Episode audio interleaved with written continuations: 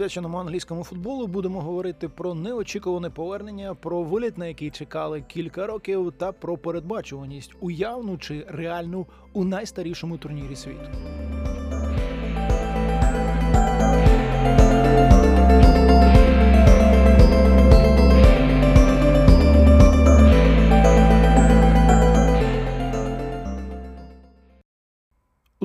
Половині 19 століття, завдяки розвитку металургії, маленьке селище Барово перетворювалося на успішне промислове містечко. У ньому з'явилося чимало мігрантів із Шотландії, які привезли з собою і пристрасть до футболу. У 80-х роках позаминулого століття у Барроу існував футбольний клуб, однак інформації про нього збереглося небагато, а у 1894-му його вже не було. У липні 1901-го власник пабу на прізвище Гайнц ініціював появу АФК Барроу. Першим стадіоном клубу була арена під назвою Strawberry Ground на Еббі Роуд. Відразу хочеться пожаліти, що стадіон називався не Strawberry Fields, правда? На перші матчі ходило 3-4 тисячі, однак віддаленість Strawberry Ground від центру міста все ж створювала певні незручності. Автобусів тоді ще не було. До стадіону ходив трамвай. Але оскільки йому було потрібно видиратися на пагорб, іноді, переобтяжений великою кількістю пасажирів, він просто зупинявся на підйомі. Тоді уболівальникам доводилося штовхати трамвай вгору і потім продовжувати свою подорож. Тож клуб перебрався на стадіон на Ейнслі Стріт. Він був ближче до центру, але рельєф і тут зле пожартував із Барроу. Поле на Ейнслі Стріт не було ідеально рівним. На ньому був очевидний похил від однієї бокової лінії до іншої. Виправити це без солідних витрат було неможливо, тому Барроу переїхав знову. І знову задалеко від центру. Тому на стадіоні Літл Парк пограли недовго і перебралося на Голкер-стріт, на місце колишнього сміттєзвалища, побіч цвинтаря. Але саме там Барроу грає і сьогодні. Упродовж перших 20 років свого існування клуб виступав у ланкаширській комбінації. 1921-го вдалося виграти е, цей турнір і дуже вчасно, адже Барроу запросили до новоствореної північної секції третього дивізіону футбольної ліги. Життя у професіональному футболі клуб почав у нових кольорах. Смугасті чорнобілі футболки змінили на сині. Здобутки у футбольній лізі були більш ніж скромними. До Другої світової війни команда не піднімалася вище п'ятого місця. Залишався Барру у найнижчому дивізіоні й надалі. Тож, коли у 58-му його вирішили зробити загальнонаціональним і надати четвертий порядковий номер, клуб був серед засновників. Першого підвищення в класі дочекалося у сезоні 66-67. Піднімав команду до третього дивізіону Дон Макевой. Влітку 67-го він перейшов до Грімсбі, а Барроу вже під керівництвом Коліна Аплтона фінішував на восьмому місці. Цей результат так і залишився найкращим в історії клубу. За два роки Барро повернувся до четвертого дивізіону, де виступав не надто переконливо, а це означало, що довелося проходити згадану у попередньому випуску процедуру переобрання. І у 72-му Барро програв голосування Герефорду. Однією з причин була, звісно, сенсаційна перемога Герефорда над Ньюкаслом у третьому раунді Кубка Англії, але були інші фактори, до яких повернемося пізніше. Сезон 72-73 Барро розпочав у північній прем'єр-лізі. Тоді дивізіони одразу за межами футбольної ліги мали суто регіональний характер.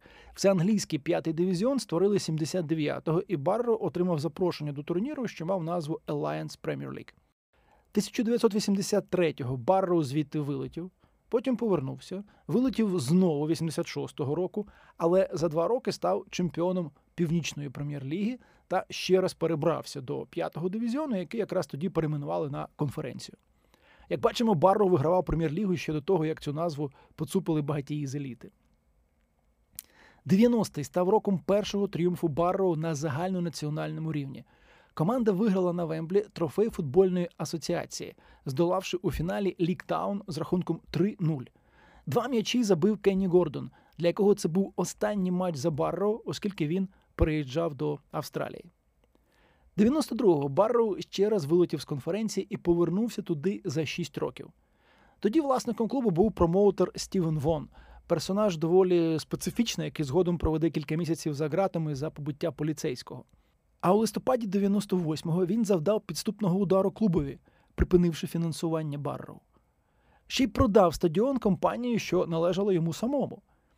Попри те, що сезон команда завершила 19-ю, її все одно викинули з конференції через фінансові проблеми.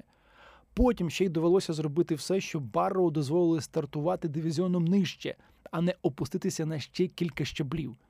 Це питання, зрештою, владнали, хоч і за місяць після старту сезону. До 2002-го тривали з'ясунки щодо власника стадіону, та все ж його вдалося викупити. Кількарічне перебування у шостому дивізіоні означало, що 2005-го Барроу був серед засновників Північної конференції, що прийшла на зміну північній прем'єр-лізі. 2007-го Барроу ледь не вилетів із звідти. А ще однією примітною подією того сезону стало ув'язнення на 4 місяці захисника Джеймса Коттріла, який зламав щелепу Шону Ріггу в кубковому матчі проти Брістоль Роверс. Наступний сезон теж не обіцяв нічого хорошого. У листопаді звільнили тренера Пола Вілсона. У таблиці команда була 20-ю. Аж раптом, вже під керівництвом Девіда Бейліса та Дарена Шерідана, які самі ще й виходили на поле, Барроу почав підніматися в таблиці, потрапив до плей-офф, у півфіналі обіграв Телфорд Юнайтед, а у фіналі Стейлібрідж Селтік. Ось так раптово вдалося повернутися до конференції. 2010 року Барроу вдруге здобуває трофей футбольної асоціації. У фіналі обіграли 2-1 Стівенідж Боро, і таким чином Барроу став першим та поки що єдиним клубом, що завоював цей трофей на старому і новому Вемблі. 2013-го Барроу вилітає з конференції. Так, знову це вже ставало згубною звичкою. Одначе була ж і приємна традиція повертатися. Цього разу знадобилося два роки. Відтоді Барроу був 11-тим, 7-м, 20-тим та минулого року ще раз 11-тим. Тобто не було підстав очікувати того, що сталося цього сезону. Та, власне, і цього сезону після 9 турів команда йшла 21-ю. Однак виїзна перемога над Олдершотом дала старт неймовірній серії. З 10 до 38 туру Барроу виграв 19 поєдинків, 6 закінчив нічию та програв лише 3. І коли вирішили, що окрім плей-офф ніяких інших матчів у теперішній національній лізі вже не буде, на першій сходинці зручненько облаштувалася команда, яка, якщо кудись рухалася з цього дивізіону, то тільки вниз. Але цього разу Барроу робить крок у іншому напрямку і вперше з 72-го зіграє у футбольній лізі. А зараз повернемося до однієї з причин, що саме того 72-го року змусили інші клуби проголосувати проти Барроу. Географічна віддаленість міста. Барроу ін Фернес розташований на невеличкому півострові Фернес на північному заході Англії. Є ще кілька клубів у інших частинах країни, приречених на таке існування на відшибі. Майже 50 років тому це справді здавалося проблемою. Та й зараз про Барроу жартома кажуть, що містечко розташоване у найбільшому зазубні Англії. У 20 столітті у Барроу спочатку закрилися металургійні підприємства, потім занепало й виробництво підводних човнів. Під час е, пандемії коронавірусу Барроу має найбільший рівень інфікованості у всій Великобританії. Пророцтво 1867 року тодішнього прем'єра Вільяма Гладстона, що Барроу стане новим Ліверпулем, не справдилося. Але цього року, принаймні, є хоч щось, у чому Барроу можна порівнювати з Ліверпулем або з одним з клубів цього міста. Барроу теж став чемпіоном. Неділя 28 грудня 2008 року до відправлення поїзда Лондон Веймут залишалося десь з півгодини, а мені ще треба було купити е, на нього квиток. Е, чому взагалі знадобилося за кілька днів до Нового року, за е, пару днів після Різдва їхати на південне узбережжя Англії. Справа в тому, що того дня відбувався матч між Бормутом та Барнетом у четвертому англійському дивізіоні. Як завжди, насиченою була ця святкова програма у Англії. І так випало, що Барнет грав саме на виїзді, і суперником був Борнмут. Перед цим туром Борнмут виграв 5 матчів, Барнет лише 3. У Борнмута було 9 нічиїх, у Барнета 7. І тим не менш Барнет випереджав Борнмут на 9 очок. Як так сталося? Справа в тому, що Борнмут починав той сезон зі штрафом у мінус 17 очок. Таке саме покарання було у Роттерхема. Ще гірше були справи у Лутона, який починав з мінус 30. І після 22 зіграних матчів саме Лутон та Борнмут е, розташувалися у зоні виліту. Матч 23-го туру Борнмут програв Барнету з рахунком 2-0.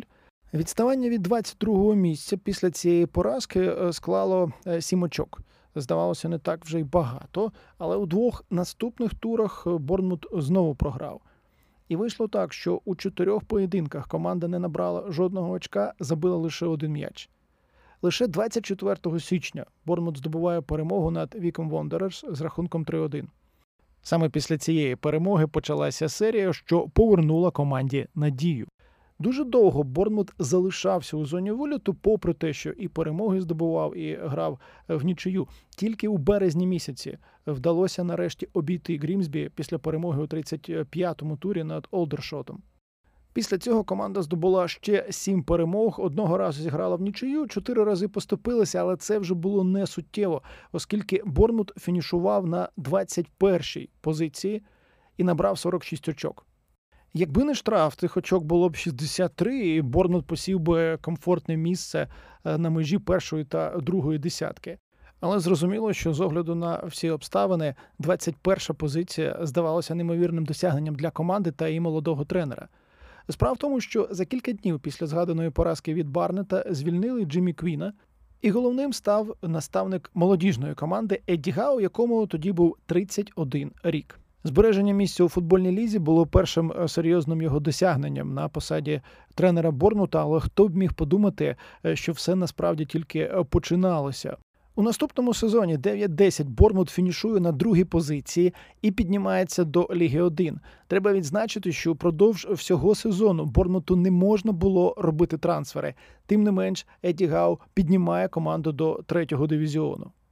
Наступного сезону у січні місяці Едді приймає пропозицію Бьорнлі, і вже без нього команда брала участь у плей-офф. У півфіналі поступилися Гадерсфілду. Коли у жовтні 2012 року Едді повернувся до Борнута, команда була у зоні виліту у Лізі 1. Але вже у лютому, після перемоги над Крю на полі суперника, Борнмут стає лідером чемпіонату. Щоправда, потім програли 5 матчів поспіль, але на цю невдалу серію відреагували сімома поспіль перемогами. Тож Борнмут нехай і з другого місця, але вийшов до чемпіоншипу. Здавалося, що перебування у другому дивізіоні буде не надто тривалим. І експерти не помилилися. Борнмут провів у чемпіоншипі всього лише два сезони. У сезоні 14-15 команда Едді Гау посідає перше місце і піднімається до прем'єр-ліги. Звісно, можна шукати історичні паралелі, коли е, клуби е, скромні піднімалися з четвертого дивізіону до першого, робили це е, досить швидко. Але все ж ми все одно тоді будемо говорити про епоху до прем'єр-ліги. До того, як з'явилася ця справді неймовірна прірва між клубами, особливо клубами першого і другого дивізіону, або навіть між клубами першої шістки елітного дивізіону та іншими. І от саме у цій компанії з'являється Борнмут. Йому давали скільки? Один сезон, може два сезони, протрималися п'ять. Можна говорити, що у кожному сезоні у елітному дивізіоні Борнмут багато пропускав. Найменше 61 м'яч. Але команда постійно знаходила ресурси для того, щоб забивати і набирати свої очки. Але у цьому сезоні забили тільки 40 м'ячів, і цього не вистачило. Можна говорити про трансферні невдачі, тому що запросили до е, Борнмута грати в атаці Домініка Соланки. І цей футболіст забив тільки три м'ячі у 42 матчах за два сезони. У минулому добре він прийшов під час чемпіонату, зіграв тільки 10 матчів. У цьому на нього вже розраховували значно більше, і він розчарував. Дубль у матчі проти Лестера вже наприкінці сезону, коли е, суперник е, сам несподівано абсолютно розвалився і гол Евертону у останньому турі. Ось це е, все, е, що запропонував Соланке Борнмуту. Калум Вілсон забив 8 м'ячів. Здавалося б, ну не так добре, як у минулому сезоні, коли він забив 14, але 8 було і у позаминулому сезоні. Але з цих восьми у сезоні 19-20 Калум 4 забив ще у перших шести турах. У літніх матчах, що безпосередньо визначали долю команди, Калум не відзначився жодного разу. І це, мабуть, не збіг обставин, тому що саме у цих поєдинках вже не було на полі Райана Фрейзера. Взаємодія шотландця та Калома Вілсона була надзвичайно важливою для Борнмута. Однак стосунки Фрейзера із клубом, за який він виступав із сезону 12-13, зіпсувалися настільки, що він е, просто відмовився продовжити угоду бодай на місяць, і ми не побачили його у вирішальних матчах чемпіонату. Коли йдеться про перебування такого клубу, як Борнмут у прем'єр-лізі, обов'язково потрібно говорити, звісно, і про фінанси. У Борнмута дуже маленький стадіон. крихітний стадіон е, за стандартами не лише навіть прем'єр-ліги. Трохи більше 11 тисяч може прийняти Дінкорт. І зрозуміло, що як би не заповнювали цей стадіон уболівальники, заробити на ньому сотні мільйонів фунтів за сезон е, просто неможливо. Тому Борнмут залежав від телевізійних грошей. Залежав, мабуть, більше, аніж будь-який інший клуб е, прем'єр-ліги. Майже 90% прибутків клубу становили саме надходження від е, телетрансляцій. Але зрозуміло, що цими грошима потрібно грамотно розпоряджатися на трансферному ринку. І минулого літа Бормут віддає 18 мільйонів євро за Арно Данджуму. У цьому сезоні він зіграв лише 14 матчів і особливої користі команді не приніс. Ще 16,5 мільйонів віддали за данця Філіпа Білінга. Він зіграв 34 матчі, але не був футболістом, який міг би щось радикально змінити у середній лінії команди. Футболістом, який би допоміг набирати очки у вирішальних матчах. У деяких з них він навіть не потрапляв до стартового складу. Ми вже згадували про Домініка Соланке. Варто лише додати, що його трансфер коштував Бормуту понад 20 мільйонів євро. Ось такі гроші на вітер. Для клубу зі скромними ресурсами це справді шалені витрати. Можна знову повернутися до того, що саме перебування Бормута у прем'єр-лізі було якимось дивом. Водночас Едді Гао постійно знаходив аргументи для того, щоб команда залишалася серед найкращих у Англії, для того, щоб вона не просто боролася за місце у прем'єр-лізі, а й демонструвала при цьому досить цікавий футбол. Але все ж зараз Едді вирішив піти з Борнмута. Рішення, мабуть, логічне, хоч і дуже болісне. Адже він був у всіх просто можливих ситуаціях з цією командою, у всіх дивізіонах футбольної ліги. Так, Борнмут був на межі виліту е, з цієї футбольної ліги, коли Еді команду приймав.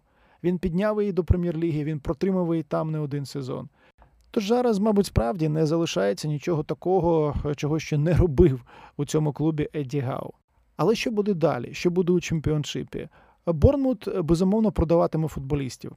Є кого продати навіть після такого не найкращого сезону і після вильоту з прем'єр-ліги. Також будуть парашутні виплати, які дозволять сформувати досить непоганий бюджет. Важливо і те, що зовсім іншою буде зарплатна відомість команди.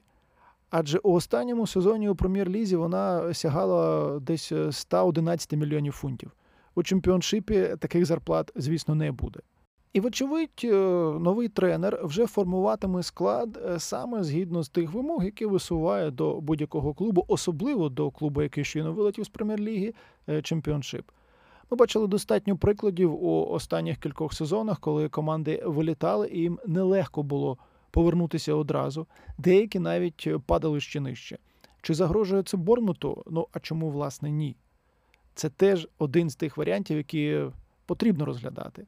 Водночас, якщо сформувати боєздатний склад на рівні чемпіоншипу, якщо отримати хороші гроші за тих футболістів, яких Борнмут готовий продати, то Борнмут може бути стабільним завсідником у чемпіоншипі упродовж кількох наступних сезонів. А якщо раптом щось піде не так, якщо загрожуватиме виліт чи черговий колапс, то завжди можна попросити повернутися Еді Гау.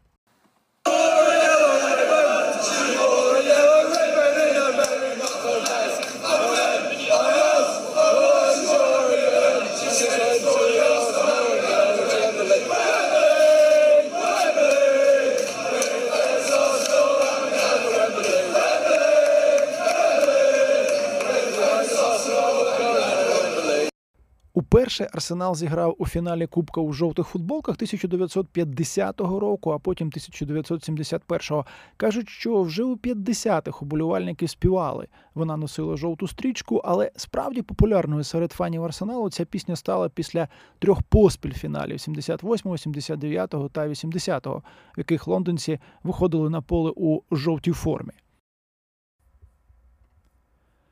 Відтоді ця пісня завжди супроводжувала арсенал у день вирішального матчу за кубок, а таких днів з 80-го було 10, і зараз їх загалом більше, аніж в будь-кого іншого. Щоправда, цього разу на Вемблі ніхто заспівати цю пісню не міг. Ювілейний фінал грали на порожньому стадіоні. Про який ювілей йдеться? Як же? 20 років тому відбувся останній фінал Кубка на старому Вемблі. Фінал розіграшу в якому остаточно померла магія найдавнішого в світі турніру. Або принаймні саме так говорили тоді, коли МЮ, володар трофею, відмовився від участі в Кубку заради поїздки до Бразилії на клубний чемпіонат світу.